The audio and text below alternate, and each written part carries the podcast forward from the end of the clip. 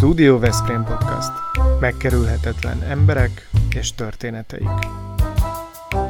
Diósi Lászlóval és Weber Lászlóval. Mi tényleg a valóságról beszélgetünk.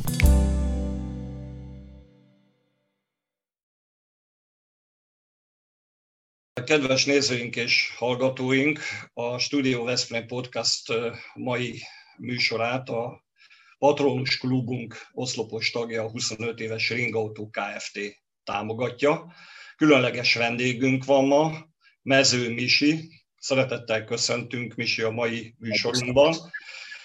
Aki zenész, a Magna Laude énekese, és hát ilyenkor általában ezekben a beszélgetős műsorokban hosszas nacionálét szoktak felsorolni.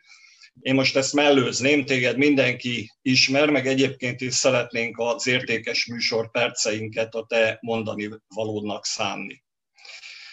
Nos, először is, ugye mifán terem ez a beszélgetés, hogyan kerülsz te most a Veszprém mi podcastunknak a műsorába. Valamikor, tizenvalahány évvel ezelőtt a 2000-es évek közepén volt a Vártkertben egy frenetikus koncert, amire a Veszprémiek közül sokan emlékeznek. Sőt, én most megragadnám az alkalmat, és meg is kérném őket, hogy aki ott képeket csinált, vagy valamilyen felvételt készített, vagy valamilyen módon visszaemlékezik, az ezt jutassa el hozzánk, mert olyan sokan beszélnek erről még, és annyira szép emlék volt. Szóval neked milyen volt ez a, ez a Várkert koncert? Hogy emlékszel? Hát azt azért tudni kell, hogy Mészáros Zoli barátom volt az, aki először fölfedezte kvázi a, zenekart magának, vagy azt a fajta különlegességet, ami, ami, ami, ami nagyon sok embernek nem szúrt szemet, és ő volt az, aki meghívott bennünket a, a fantasztikus szórakozó helyére. Nekünk ez, ez az ikonikus hely, az, az egy komoly mérföldkő volt a zenekar életében, ugyanis majd, hogy nem havonta egyszer muzsikálhattunk, és tényleg olyan koncerteket adtunk, hogy az asztalon táncoltak az emberek. Úgyhogy kíváncsi vagyok, hogyha lesznek felvételek, vagy képek, vagy videók, azok vissza tudják adni azt az érzést. És hát ö, ö, ö, nem csak nekem, hanem a zenekarnak is mai napig nagyon, nagyon fontos helyszín Veszprém. Most például nem olyan rég volt lehetőségem az Abrakazabra zenekarral Veszprém Festen fellépni Karácsony János James társaságában, a zenevonat, és ott például elénekeltem egy számomra az egyik leggyönyörűbb elgétő dalt, amit a Somló Tomi írt, az Álomarcú lányt, és az is egy olyan katartikus élmény volt nekem, hogy hihetetlen. Úgyhogy szerettem Veszprémet, szeretek az Espresszóba játszani, volt szerencsénk már a Magnával a színházba játszani akusztikus koncertet, úgyhogy szívünknek kedves város. Misi, erről az auguszt, augusztusi koncertről többen is ezt mondták, hogy katartikus élmény, és én úgy tudom, hogy neked ez egy régi álmod volt, hogy a hőseiddel egy színpadon énekelj. Pici bácsi nyilván egészen más stílusban énekli ezt a dalt. Ő hallotta ezt, látta ezt? Beszéltél erről vele? Nem, nem beszéltem vele, én legutóbb, mikor találkoztam, akkor a Budapest bár koncerten volt vendég a Pici bácsi, ha jól tudom, a Momba, uh-huh. és ott, ott beszélgetünk. Nem sikerült még vele erről beszélnem. Hát Karácsony Ján James, János James, az, az, az, az annak nagyon-nagyon-nagyon tetszett ez a, ez a hát feldolgozás vagy előadás. Uh-huh nekem ezek, nekem ezek nagyon fontos dolgok, hogy azok az emberek, akiknek a zenéjén én felnőttem, akik nekem hatalmas ikonok, azok hogy vélekednek, vagy mit szólnak ahhoz, amit én csinálok, teszek, alkotok, és ezek a visszajelzések nagyon-nagyon fontosak. Tegnap beszéltem Mészáros Zolival, mert bevallom neked, hogy egy kicsit fel akartam készülni belőled, hogy Zoli mit mond, mit javasol, hiszen ő nem egy akármilyen figurája itt a Veszprémi közösségi életnek, és még visszatérve a, az első koncertre, azt mondta, hogy hát az azért is különleges volt, mert őt a rendőrök elvitték, ugyanis ti késtetek, ti késtetek, valami örületes hang, hanggal nyomattátok, kihívták a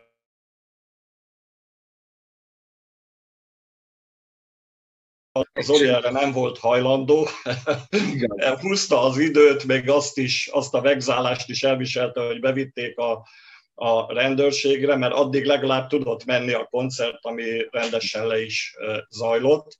És azt is mondta nekem, hogy 50 ezer forint volt akkor a, a gázsitok.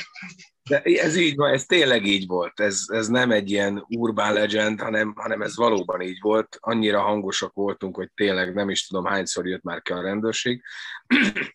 és valóban 50 ezer forint volt a gázsink, és valóban bevitték a Zolit, de hát erre már úgy emlékszünk mind, mind a kettem, hogy milyen fantasztikus dolog volt, meg egy, egy poén volt.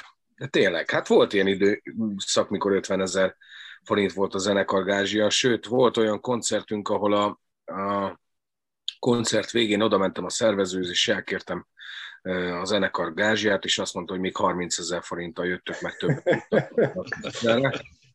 De hát ezekre jó visszaemlékezni, hát ez egy fiatalkorunk legszebb pillanatai, ezek valahogy így ezeket a dolgokat én azt gondolom, hogy meg kellett élni. Misi, akkor ha megengeded, én megosztok veled egy olyan ö, ö, történetet ehhez kapcsolódóan, amit szerintem nem ismersz. Te ismered a Haszkovó lakótelepet Veszprémben? Ez Veszprém legnagyobb lakótelepe, 30 ezeren élnek ott. Ez a bizonyos koncert, amiről most szó esett, a legtöbb hívást onnan kapta. Ez egyébként a vártól a lehető legmesszebb lévő településrész, de olyan jól megy a hang abba az irányba, hogy a legtöbb rajongó ott született ezen a lakótelepen aznap Na. este. De jó, szuper. No, térjünk vissza azért a, a gyökerekhez, illetve a fiatalkorodhoz, mert ugye a zenével való kapcsolat az még gyerekkorodban uh, alakult ki és ha jól tudom, akkor a szülők, nagyszülők is zenészek voltak ott dobozon. Így van, így van. Én muzsikus cigány családban nőttem föl nekem.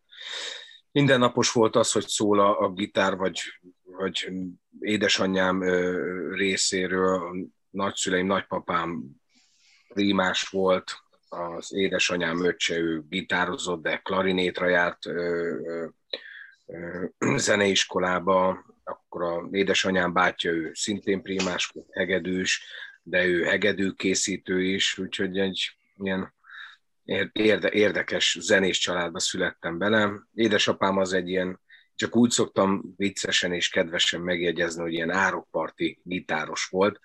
Tudott pár akkordot, és akkor ott azt használva szórakoztatta az embereket, és hát annyira fontos volt neki az autentikus, hagyományőrző cigányzene, hogy, hogy volt egy autentikus cigány zenekarunk, aminek édesapám volt a művészeti vezetője és énekes és gitárosa.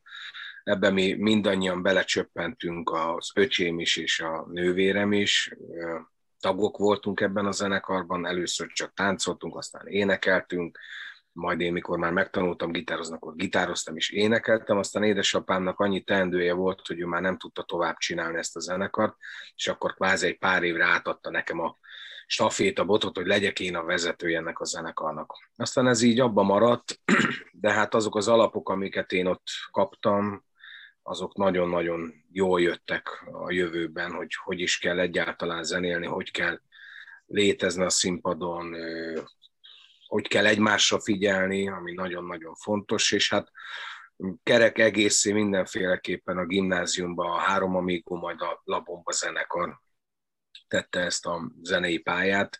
Igazából én a Labomba zenekarban, ahol Hevesi Imivel, Hevesi Tamás bátyával muzsikáltam együtt, ott tanultam meg igazán a szakma csínyát, bínyát. Ezúton is állás vagyok, és azóta is jó szívvel emlegettem azoknak az embereknek a nevét, akikkel én együtt muzsikáltam ebbe a zenekarban. Nagyon jó muzsikusok voltak, nagyon-nagyon-nagyon-nagyon sokat tanultam tőlük, és hálás vagyok ezért nekik.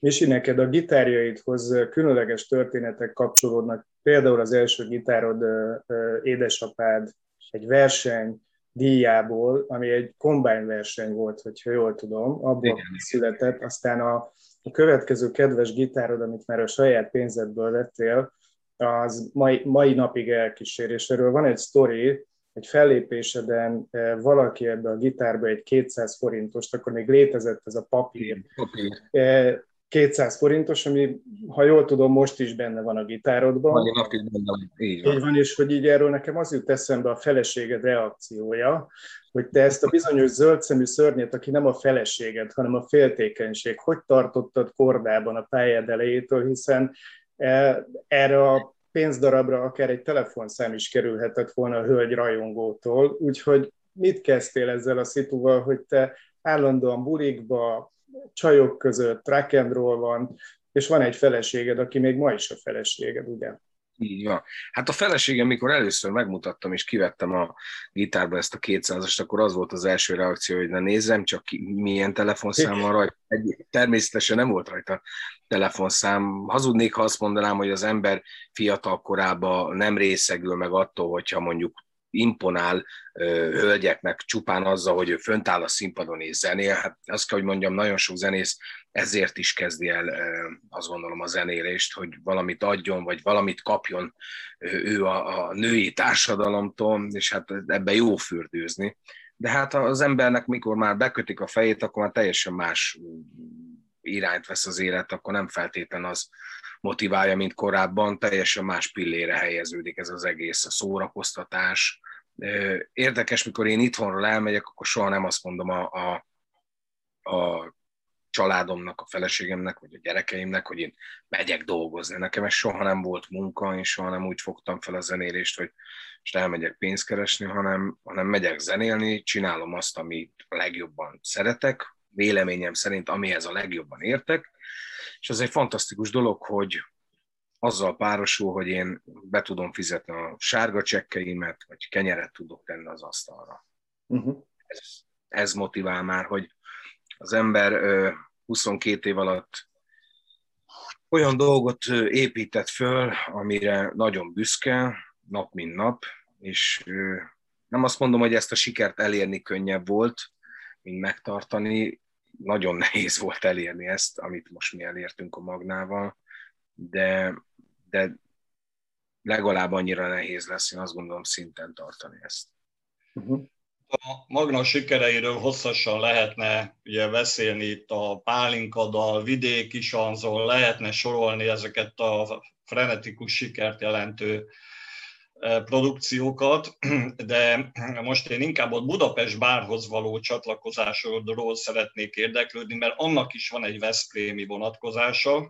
A Robinak, a Farkas Robinak a felesége, Gáncs Andi, az Veszprémi, az én volt főnökömnek a lánya egyébként, a Robi meg a fiamnak a, a lakodalmán hegedült, nagy élmény volt az is. No, szóval te minden műfajban otthon vagy, mert a Budapest bár aztán az ilyen abszolút univerzális zenét játszik, vagy illetve mindenkinek szóló zenét játszik. Hogy, hogy sikerült beilleszkedni ebbe, és ott, ott hogy érzed magad? nem is tudom, talán hat évvel ezelőtt hívhatott fel a Farkasob, én ilyen időpontokban, meg, meg évszámokban nagyon rossz vagyok, talán hat évvel ezelőtt megcsörrent a telefonom, és a vonal túlsó végén Farkas Robi volt, aki invitált a zenekarba, és én poénosan megjegyeztem, hogy sokkal korábban vártam volna már ezt a telefon.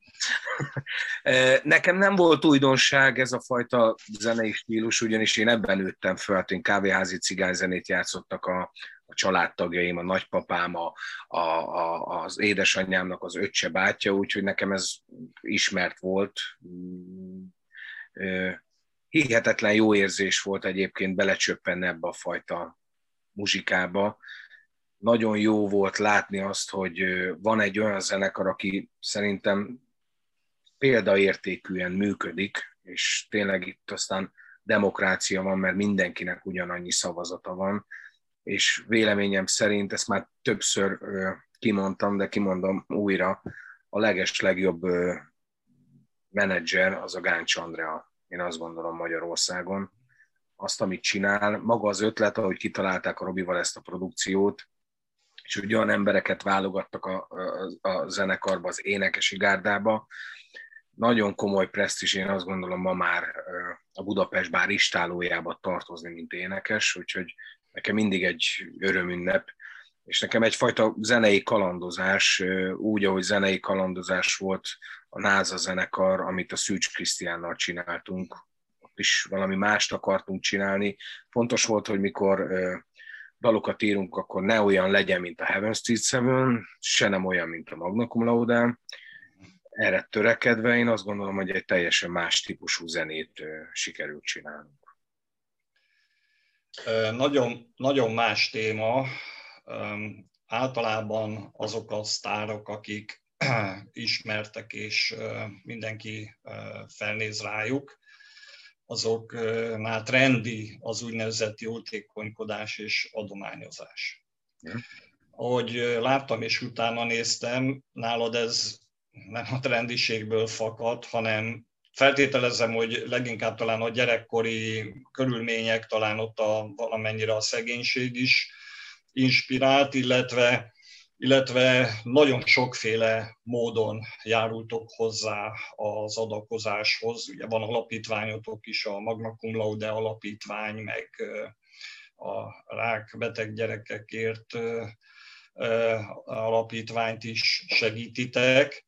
Szóval ebben úgy látom, hogy nagyon elkötelezett, elhivatott vagy. Feltételezem azt is, hogy a hitethez is, a segítéshez és a szolidaritáshoz is kapcsolódik ez. Abszolút én elég érzékeny vagyok, szociális érzékenységem az elég nagy. Valószínű, hogy abból adódik, hogy én egy szegény családban nőttem föl, és azt gondolom, hogy az ember kötelessége, hogyha megteheti, akkor, akkor segíteni kell embertársain. És hát ez, ez a fajta érzékenység, ez nem csak az én életemben van jelen, hála a jó Istennek, hanem a zenekar többi tagjának az életében is jelen van. Többször segítettünk már, ahova én jártam iskolába, dobozza az általános iskolába, a hangszereket vittünk a zenekarra, hogyha valaki netalántán szeretne tanulni hangszeren, de nincs lehetősége mondjuk hangszerhez jutni, akkor ne ez legyen a gát. Vagy például Szent Annon otthonba, Gyergyó Szent Miklósra vittünk egy 24 tonnás kamionnyi adományt vagy ajándékot. Itt például én láttam meg a kindolgozó, az utcán kindolgozó gyerekeket, és megkérdeztem a akkori polgármester barátomat, a Vezei Jancsit, Gyergyószent Miklósi polgármestert, hogy hát ezek a gyerekek kik, vagy mit csinálnak itt, és mondta, hogy ez egy, ez egy otthon, a bőjte testvérnek a, az egyik otthona, és mondom, hogy én valahogy a Jóisten a szívemre helyezte azt, hogy nekem, nekem most itt tennem kell valamit, segíteni kell. Bementem másnap a, a, az intézménybe, és az igazgatónőt megkérdeztem, hogy miben tudnánk segíteni, hogy írja nekem össze azt, hogy mire van szüksége az otthonnak. És akkor összeírt, hogy három hűtőszekrény, három mosógép, 15 kuka, meg nem tudom én mi, és akkor addig mentem, még, még ezeket a dolgokat össze nem tudtam szedni, meg három, rak, három raklap tészta, meg hát minden ruházat, minden volt, és ezt adtuk át a gyerekeknek, és bevallom férfiasan, én amikor lepakoltuk a kamionnyi adományt, és ők vendégül láttak bennünket egy picike kis helységbe, és ők szerették volna viszonozni ezt a gesztust, és ők leültek, és egy ütött kopott, nagyon rossz minőségű gitárral elkezdtek dicsőítő dalt énekelni a zenekarnak. És én ott elsírtam magam konkrétan. Mm. Úgyhogy ezek, ezek a dolgok, amik amiket elvisz az ember magával, és, és ha tehettem, akkor, akkor, akkor ezeket a dolgokat én önző mód át szeretném élni. Az, hogy, az, hogy ilyen szinten kapok az emberektől. Ugyanis hallgattam a rádiót, utazgatok, és egy, egy apáca mondta, hogy egy szerzetesnek volt az a mondása, hogy a tiéd csak az marad, amit másoknak adsz. És egyébként egy, egy lemezen is hallottam, egy Ákos lemezen, az egyik dalba, és én nagyon sokáig gondolkoztam ezen az egy mondaton, hogy várjunk, itt valami képzavar van, hogy a tiéd csak az marad, amit, amit másoknak adsz, hát én adok, hát én tőlem vesznek el, én adok magamból, akkor miért marad meg bennem? Aztán az ember megérte, hogy pontosan miről is szó ez. Uh-huh és annyira rossz érzés, mikor annyi ember megkeres, vagy üzenetet kapok, vagy e-mailt, hogy, hogy itt segítsek, ott segítsek, és hát egyszerűen, egyszerűen az embernek ez a lehetősége sajnos véges. Igen. És valóban meg kell húzni a határt, de a jövőben is fontosnak tartjuk, és szándékosan használtam a, a többes számot a zenekarra, hogy ahol tudunk, ott segíteni fog. Uh-huh.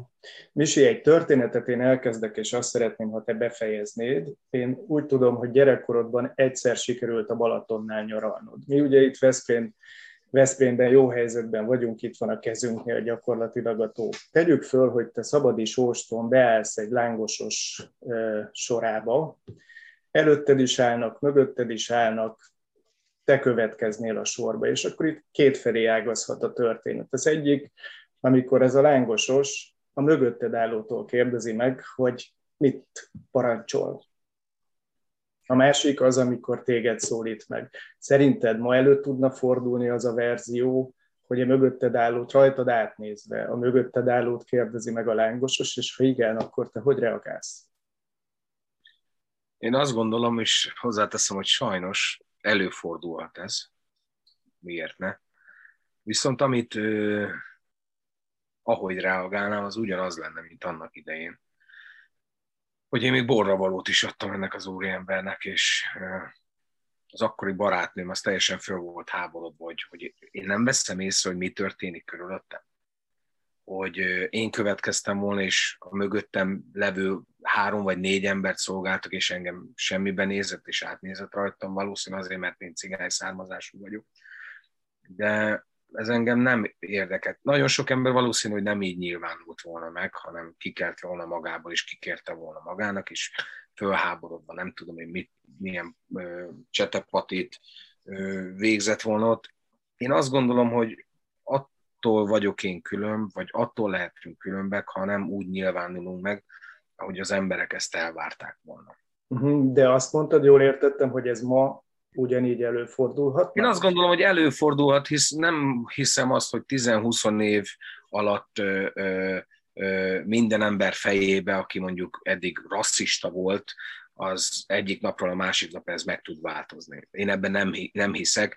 Az viszont egészen biztos, hogy, hogy, hogy, hogy jobb irányba fordult ez a történet. És én azt látom, hogy hogy engem csupán azért ma már nem ér negatív diszkrimináció, mert én cigány származású uh-huh. vagyok, és azt látom, hogy a többségi társadalom is inkább úgy viszonyul az ilyen helyzethez, hogy mi az, amit ez az ember tesz a közért. Mi az az érték, amit benne van. Mitől fontos ez az ember, mit adhat ez nekünk. És én ezt így fogom föl, és a baptista szeretett szolgálatnál dolgozom már jó pár éve, és mi Szenci Sándor az igazgatóval mi nagyon sokat jártuk az országot, és egy ilyen hátrányos helyzetű, vagy halmozatos, halmozottan hátrányos helyzetű közösségeket kerestünk meg, és beszéltünk arról egyfajta motivációs tréning-szerűség alkalmával, hogy hogy lehet kitörni abból, amiben vagy, a szegénységbe, a kilátástalan helyzetbe csak is úgy tudsz kitörni, hogyha teszel ezért, ha dolgozol ezért, ha tanulsz, és példát mutatsz az, az életeddel. Egy olyan értéket próbálsz meg átvenni, ami, amit azt kell, hogy mondjam, nem feltétlen tanul meg otthon, kis mikroközösségében, a családjába az ember, ugyanis nem ezt látja. A gyerek az egész egyszerűen lemásolja a szülőket. Ha a, a gyerek azt látja, hogy az apja semmit nem csinál egész nap, vagy egész nap a kocsmába jár, vagy veszekszik, vagy nem nézze az édesanyját semmibe,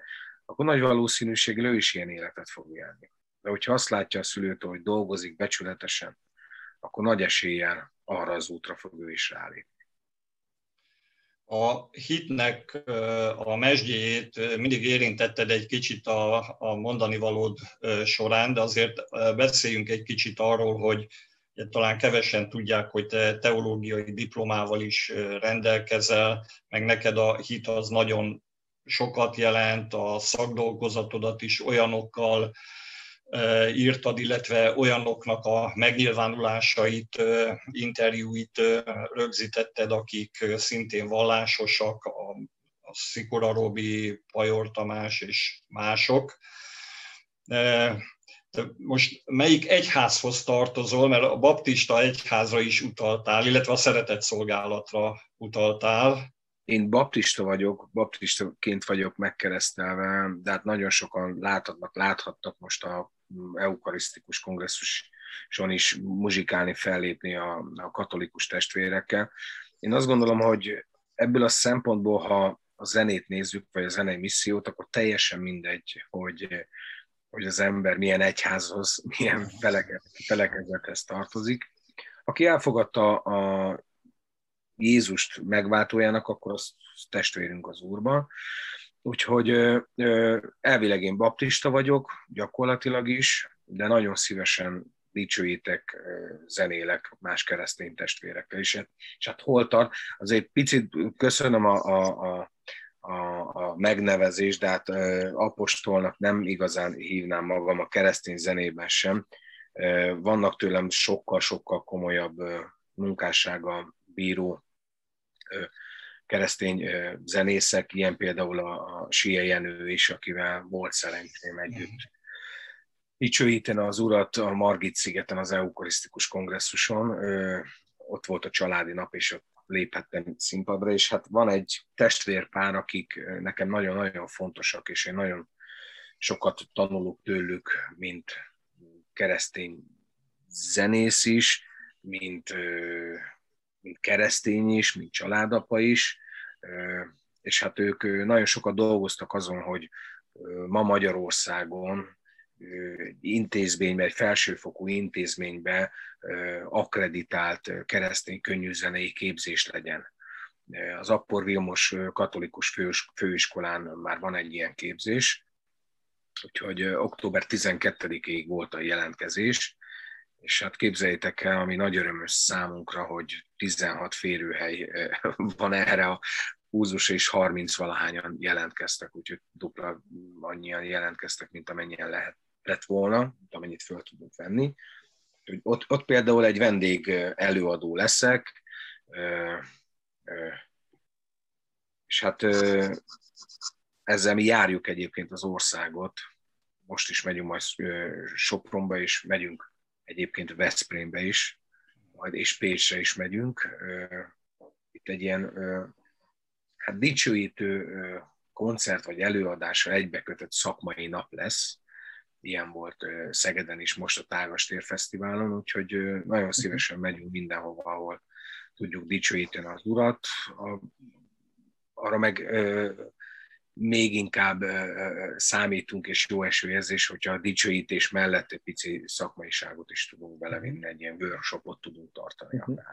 Misi, ha valaki figyeli a te pályádat, akár csak úgy, hogy visszanézi a videókat, meghallgatja a dalokat, akkor meg rád néz, látszik az a változás mind a külsődön, mind a zenéden. Mi az, amit, amit leginkább olyan tulajdonságnak tartasz magadban, ami változott, illetve mi az, amiről azt gondolod, hogy még dolgod van vele. És akkor ezt úgy is foglalnám össze egyébként, hogy lesz-e még valaha Mező Misiből Mező Mihály. Mert hogy a Mező Misi az egy jó fej, szeretni való vidéki cigánygyerek, ugye? Lesz-e még Mező Mihály, hogyha az a változás megtörténik? Akkor két kérdésed közül az utóbbira válaszolok először, hogy lesz-e Mező Mihály. Soha nem lesz Mező Mihály, mert én nem szeretem ezt a nevet, hogy Mihály. Sokan azt gondolják, hogy ez egy ilyen felvett művésznév, meg sokan azt gondolják, hogy ez nem az anyakönyvi könyvesztetett nevem, de ez az anyakönyvesztetett nevem, hogy Mező Mihály. De én valahogy nekem a Mihály az egy olyan nem, nem szépen csengő név, ezért én, én valahogy így Misi vagyok, és ez marad is, nem hiszem, hogy ez változni fog. A másik kérdésedre a, a válasz, hogy hát a leges, legnehezebb szerintem, mikor az embernek magáról kell beszélni, és saját magát kell elemezni, hogy miben változott, vagy mik az erényei. Segítek, azt mondják, hogy te egy eléggé konok ember is tudsz lenni a munkában. Munkában is, meg egyébként is, de én azt gondolom, hogy ha valamit mondjuk így a mellényemre kellene tűzni, mint erény, akkor vagy, vagy egyfajta változás jó irányba, és már megfontoltabb vagyok régen, sokkal hamarabb fölidegesítettem dolgokon magam, és olyan dolgokat tettem, amit utána megbántam. Most már azért háromszor átgondolom ezt.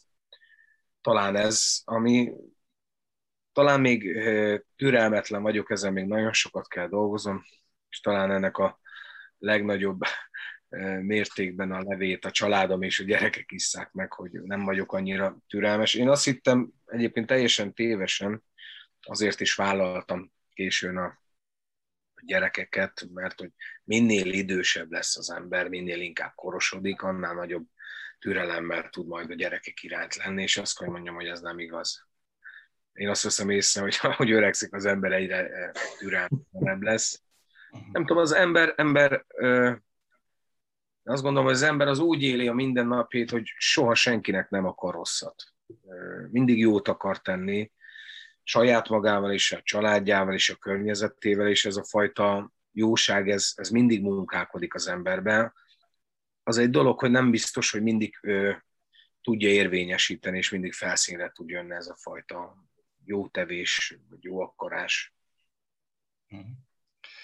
Misi, a, neked van most egy különleges szólóested, a mesélő, ami hát most igazándiból ez egy szóló karrier akár, vagy, vagy hogy, hogy működik ez a, a dolog, mert ugye igazi sztorikhoz dalokat írsz, és lépsz fel folyamatosan.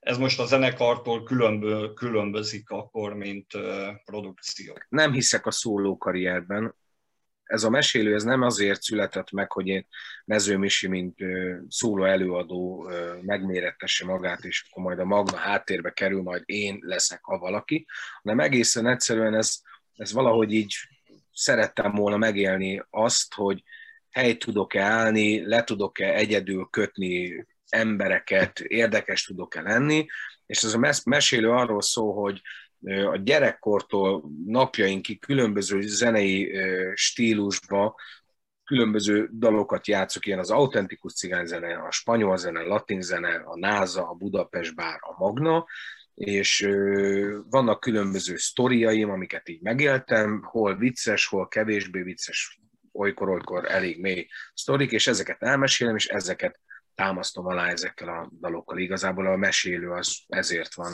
egyáltalán nem szóló karrier, ez nem a, a magna helyett van, hanem a magna mellett, ez nagyon fontos. Nem nélkülözheti a beszélgetésünk azt, hogy könyvet is ajánljál a mi hallgatóinknak és nézőinknek, mert ez a műsor ez könyvből indult, és minden epizódban könyveket érintünk, és ezt nagyon fontosnak tartjuk, az olvasást. Kérdezünk tehát téged is. Hát én nem vagyok igazán nagy könyvmoly, bevallom férfiasan, de hogyha, hogyha mondjuk van időm rá, három gyerek mellett, három pici gyerek mellett, hogy picit ö, olvassak is, akkor most kaptam, képzeljétek el, a pici bácsinak van egy könyve, én megvásároltam ezt a könyvet, aztán egyik barátomtól is kaptam, ő nem tudta, hogy... Úgyhogy van két könyvem, ha valakit ne találtan érdekel, akkor adjon egy postai címet, és elküldöm neki ajándékban nagyon szívesen az én példányomat.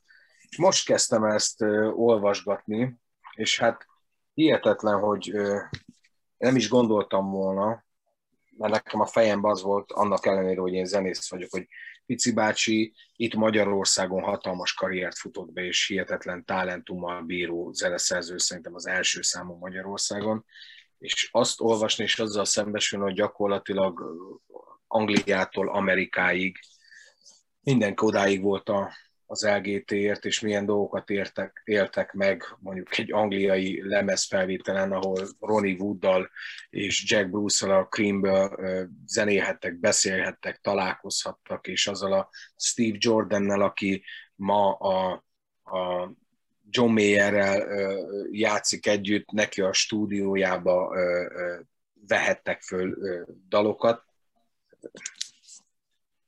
hihetetlen, hihetetlen, hogy mit élt meg a pici bácsi, és, és jó értelembe véve irigykedik az ember, hogy milyen jó lenne ezeket, ha mi is meg tudnánk tapasztalni, de hát teljesen más időt élünk, teljesen más zenei hatás van a világban, más a divat, más igényeket kell kiszolgálni. Bár azt gondolom, hogy nekünk feladatunk az, hogy, hogy ne igényeket szolgáljunk, hanem amit, amit mi papírra vettünk, vagy hangjegyekre váltunk, az önazonos legyen, és az, az hogy önazonos és eredeti, akkor, akkor nem, kell, nem kell ez a fajta megfelelési kényszer.